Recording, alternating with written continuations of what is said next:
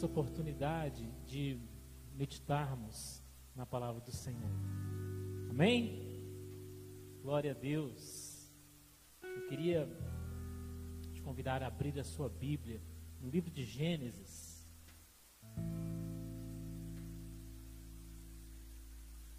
Esse aí tá bem fácil de achar, né? Gênesis, capítulo 49. Título dessa mensagem é Rubem, o impetuoso. Queria falar aí sobre um personagem bíblico, filho de Jacó. Gênesis 49, versículos 1 a 4. Acharam? Amém. Diz assim: Depois chamou Jacó a seus filhos e disse: Ajuntai-vos e anunciar-vos-ei o que vos há de acontecer nos dias vindouros. Ajuntai-vos e ouvi, filhos de Jacó, e ouvi a Israel vosso pai. Ruben, tu és meu primogênito, minha força e o princípio do meu vigor, o mais excelente em alteza e o mais excelente em poder, impetuoso como a água, não serás o mais excelente. Porquanto subiste ao leito de teu pai, então o contaminaste, subiu à minha cama. Muito bem, é, qual é o contexto aí dessa passagem, né?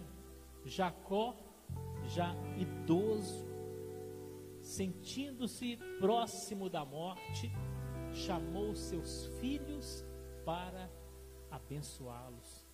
Isso era uma, uma tradição em Israel, o pai abençoar os filhos quando se sentisse próximo da morte e fazer também a divisão da herança. Então Jacó chamou seus filhos e ele foi falando ali uma palavra para cada um deles, começando do mais velho, chamado Ruben. E é sobre ele que eu quero falar nessa madrugada. Ruben foi o primeiro filho de Jacó. A mãe dele se chamava Lia. Você encontra o relato do nascimento de Ruben em Gênesis 29, 32. O primeiro filho, também chamado de primogênito. O primeiro filho foi aquela alegria para os pais. Quem tem filho sabe, né, que o primeiro filho é assim, é uma surpresa, uma situação totalmente nova, Diferente do segundo, do terceiro, né? Porque já é uma situação já conhecida, mas o primeiro não. O primeiro é aquela novidade, é aquela aquela surpresa, aquela alegria diferente, nunca antes experimentada. O primeiro filho, ele também tinha uma, uma, uma particularidade muito especial dentro da tradição judaica também de outros povos, porque o primeiro filho, ele tinha o direito da primogenitura. O que é isso? É aquele direito do filho mais velho, que quando ele, quando estivesse é, aproximando a morte do pai, esse filho mais velho receberia uma bênção especial, a bênção da primogenitura. E o que significava isso na prática? Ele recebia porção dobrada da herança. Olha que maravilha! Era uma bênção com um, uma, um aspecto material importante. Então, o que, que é essa porção dobrada? No caso de Jacó, Jacó tinha doze filhos. Então, a herança, ela seria dividida em 13 partes e o filho mais velho receberia duas partes. Entendeu? Isso é a porção dobrada. E o, o primogênito, ele tinha também é, responsabilidades. Não apenas privilégios, mas responsabilidades. Depois da morte do pai, o filho mais velho, ele teria o que? Autoridade sobre a família. Ele que administraria o patrimônio da família e ele cuidaria dos seus irmãos e cuidaria também da sua mãe. Então, é um conjunto de privilégios e responsabilidades. Mas, aí vem a questão do caráter desse filho. O filho poderia eventualmente perder a bênção. Olha o perigo. Então eu trago essa palavra nessa madrugada, é, que vai servir para o seu conhecimento, você vai ter um pouquinho mais de conhecimento bíblico, mas também para servir de alerta para nós que somos filhos de Deus. Para nós, para quem Deus tem planos, Deus tem propósitos, e muitas vezes esses propósitos, eles não se concretizam rapidamente.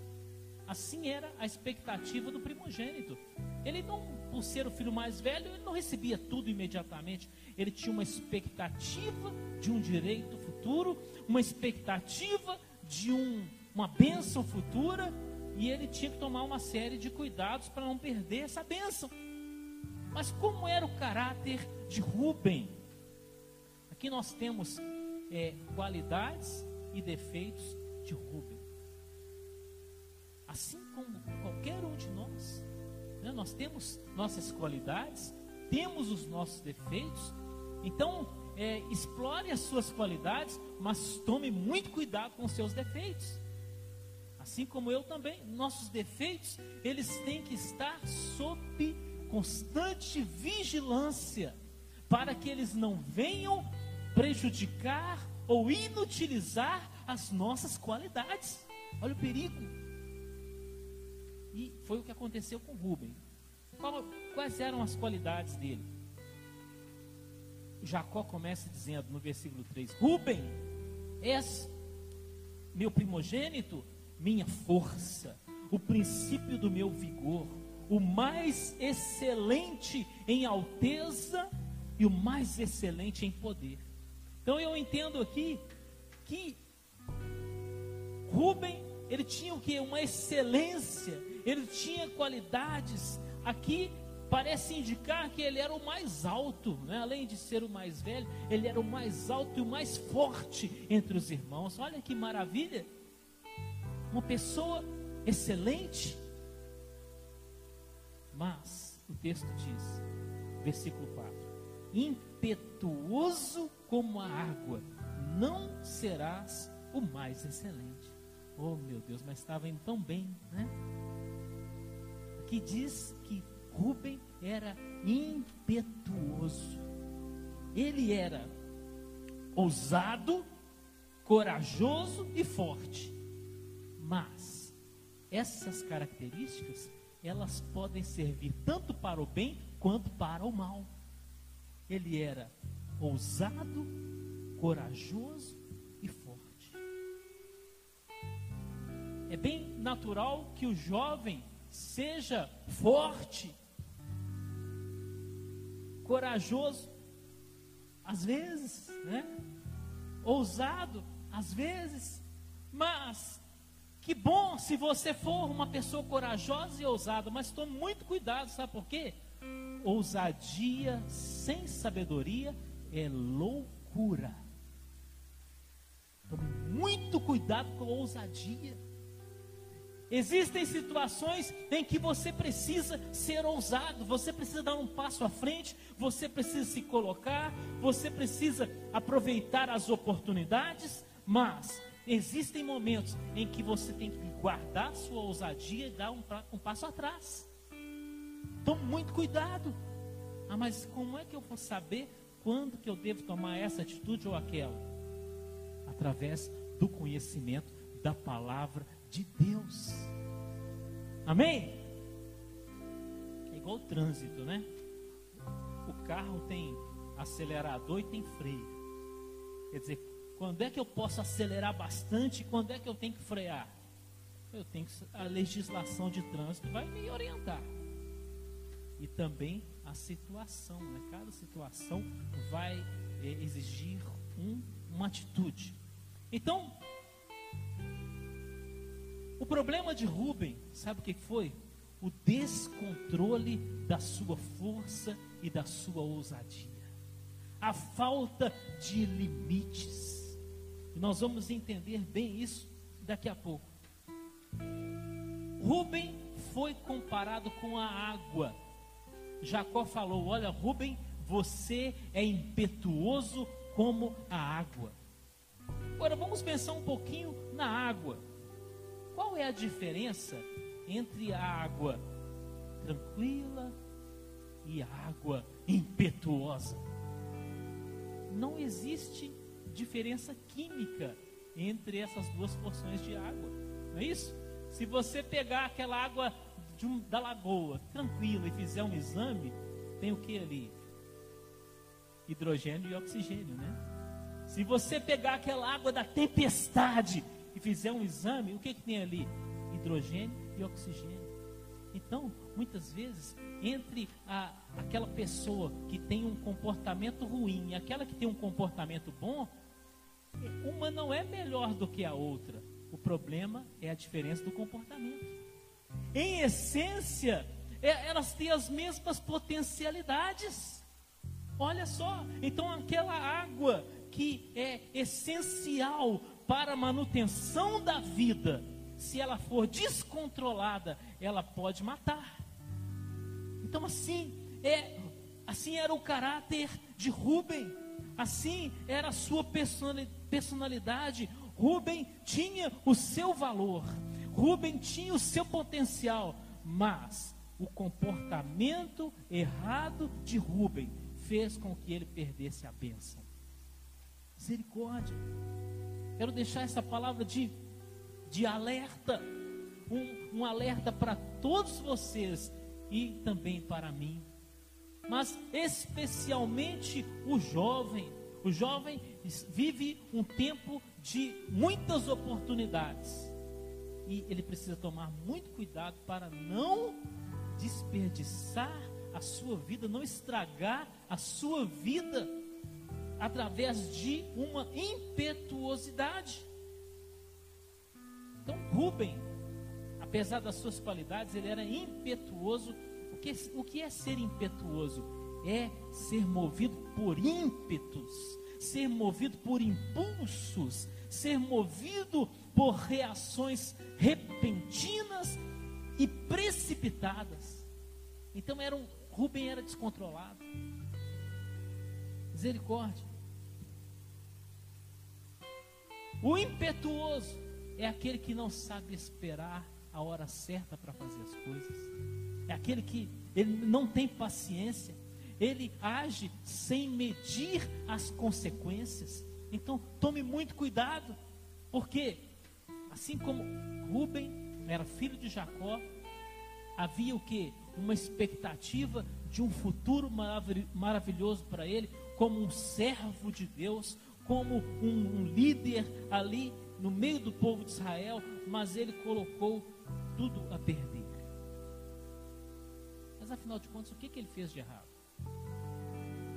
Aqui nós lemos no versículo 4 impetuoso como a água, não serás o mais excelente, porquanto subiste ao leito de teu pai, então contaminaste, subiu a minha cama. O que Jacó quis dizer com isso? Vamos ler aí em Gênesis 35, versículo 22. Vamos retroceder aí ao passado de Rubem. Gênesis 35, 22. Está escrito assim: E aconteceu que, habitando Israel naquela terra, Israel é o mesmo Jacó, tá? Foi Ruben e deitou-se com Bila, concubina de seu pai. E Israel o soube. E eram doze os filhos de Jacó. Olha o que que Ruben fez. Ruben, como se diz na, na linguagem moderna, Ruben pegou a mulher do pai dele. Olha. Ruben, filho de Jacó. Olha o que, que ele fez.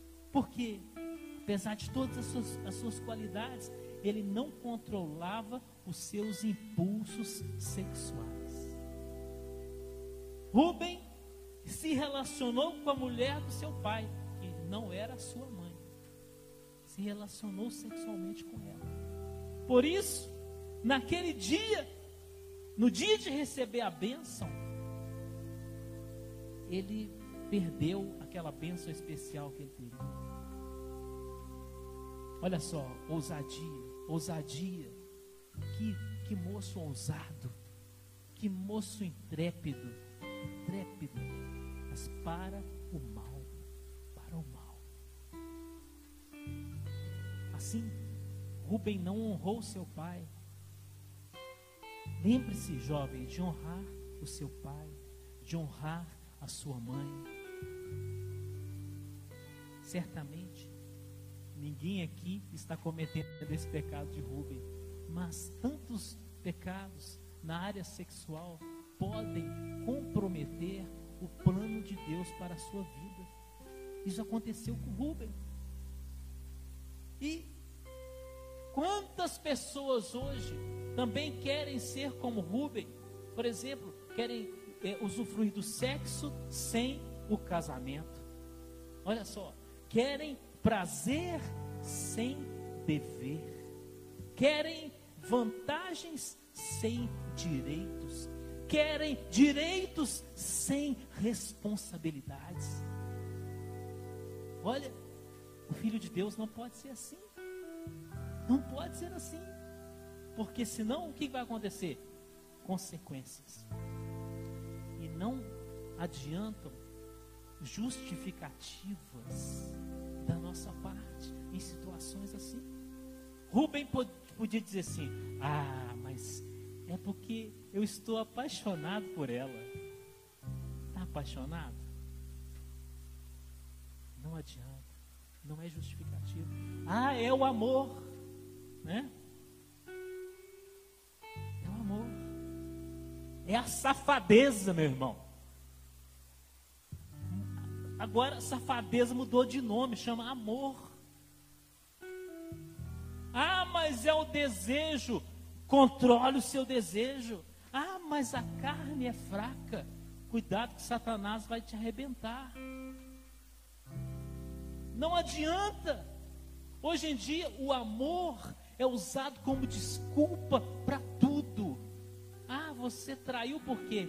Ah, é por causa do amor. Não. Nós não podemos ser impetuosos, não podemos ser movidos por impulsos, por ímpetos, por atitudes precipitadas. Precisamos ter, sobretudo, a nossa fidelidade constante ao Senhor. Hoje as justificativas parece que elas servem para tudo, mas diante de Deus as nossas justificativas, elas não têm valor. Quem Rubem poderia ter sido? Ele poderia ter sido um exemplo para os seus irmãos, mas ele não foi. Ele, como filho mais velho, ele poderia ter sido um grande líder entre os filhos de Israel, mas ele não foi. Quem sabe, meu irmão, você tem um chamado para liderança. Então tome cuidado para que você não se perca no meio do caminho. Quem sabe você tem um chamado ministerial. Cuidado para que você não se perca no meio do caminho. Rubem poderia ter sido o nome principal entre as tribos de Israel, mas ele não foi. Talvez, talvez vocês nunca tenham ouvido uma pregação sobre Rubem. Por quê? Porque ele perdeu a importância na história. Quem é que fala sobre Rubem? Só eu, né? Ninguém liga para Rubem. Você vai ler na história bíblica, Rubem perdeu a sua importância, ele ficou apagado na história. A tribo de Rubem, ela se tornou uma tribo inexpressiva na história de Israel. Da tribo de Rubem não saiu um rei, não saiu um profeta, não saiu um juiz, não saiu ninguém de destaque na história de Israel. Por quê? Porque Rubem pecou gravemente no meio do caminho. Qual foi o resultado principal? Rubem perdeu a sua primogenitura. Certamente você já ouviu falar de Jacó e Esaú, não é isso? Que Esaú vendeu a primogenitura para Jacó. Agora, Rubem Rubem não vendeu a primogenitura para ninguém. Ele perdeu a primogenitura por causa da sua atitude. E nós vamos provar isso biblicamente. Né? Primeiro livro de Crônicas. Primeiro livro de Crônicas, no capítulo 5. Primeiro Crônicas 5, 1 e 2. que diz assim: Quanto aos filhos de Ruben, o primogênito de Israel, pois ele era o primogênito, mas porque profanara a cama de seu pai, deu-se a sua primogenitura aos filhos de José, filho de Israel, de modo que não foi contado na genealogia da primogenitura. Porque Judá foi poderoso entre seus irmãos e dele veio o soberano. Porém, a primogenitura foi de José. Olha só, Rubem perdeu a primogenitura para José, aquele José do Egito. José, que foi vendido pelos irmãos, ele apresentou um caráter fiel. Não era para José ser a figura de destaque, era para Rubem ser. Mas, por causa da infidelidade de Rubem e da fidelidade de José, José se tornou o primogênito de Israel. Olha só. Então, não devemos imaginar que as bênçãos do Senhor para nós serão automáticas. Não. Rubem talvez ficasse muito tranquilo, pensando assim: ah, eu sou o primogênito mesmo, né? eu vou ser abençoado mesmo. Não. Rubem perdeu a sua bênção. José recebeu herança dobrada. Se você for estudar a, a divisão da da terra de Canaã, entre as tribos de Israel, você vai ver que a tribo de José, ela se transformou em duas tribos, Efraim e Manassés, que eram os nomes dos filhos de José. Então, ao invés de José ter um pedaço do território, ele ganhou dois, porção dobrada da herança. Olha só, no lugar de Rubem. Então veja que o pecado, ele traz perdas nas nossas vidas. Olha, ainda que aparentemente ele pareça trazer um ganho, ele pode trazer realmente um ganho imediato, mas as perdas são muito maiores. Muito maiores. Então, precisamos tomar cuidado. Agora, quando Rubem cometeu esse pecado sexual, lá em Gênesis 35, 22, parecia que a sua vida continuava na mais perfeita normalidade. Se você lê Gênesis 35, você vê ali que o pecado de Rubem foi mencionado, mas imediatamente o autor muda de assunto, ele não fala de consequências do pecado de Rubem. Olha só, quando Rubem teve relacionamento com aquela mulher, ela não engravidou. Olha só, então aparentemente está tudo bem. Não houve ali uma transmissão de uma doença venérea. Opa, então aparentemente está tudo bem. Rubem não foi preso. Rubem não foi morto por isso.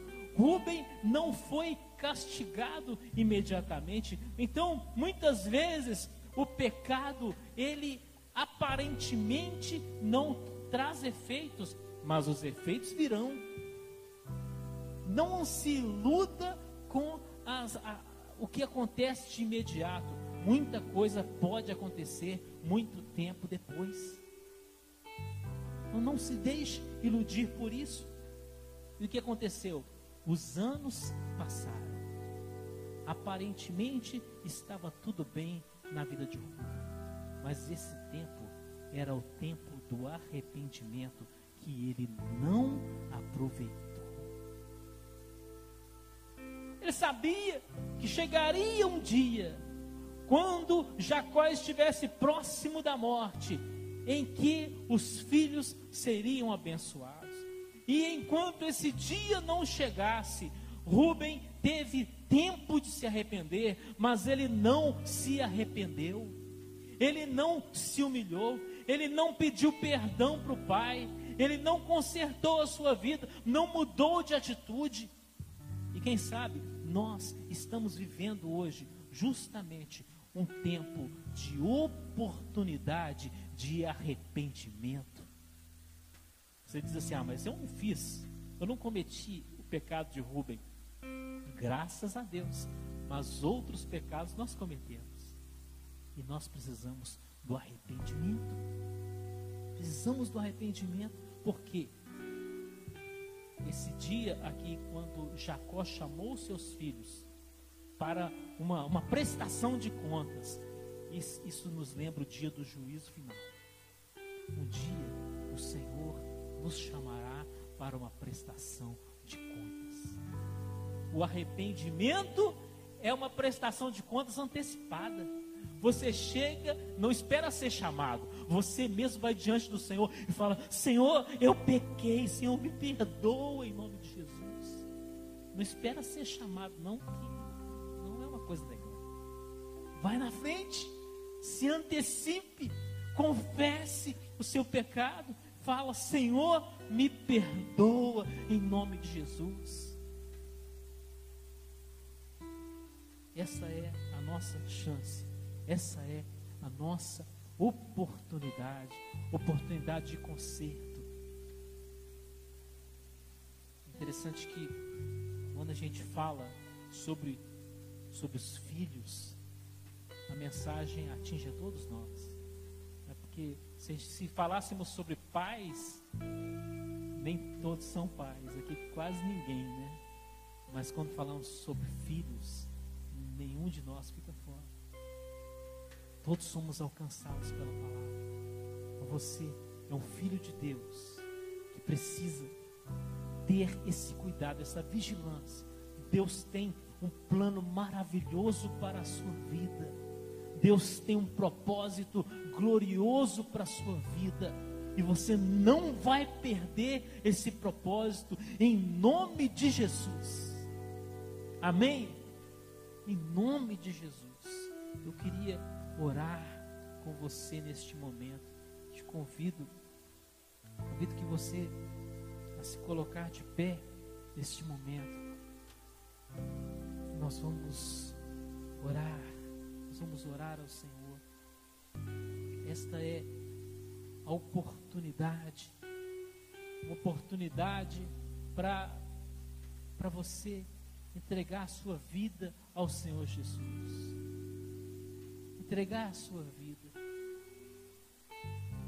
O Senhor, Ele, Ele te recebe. Senhor está de braços abertos para te receber.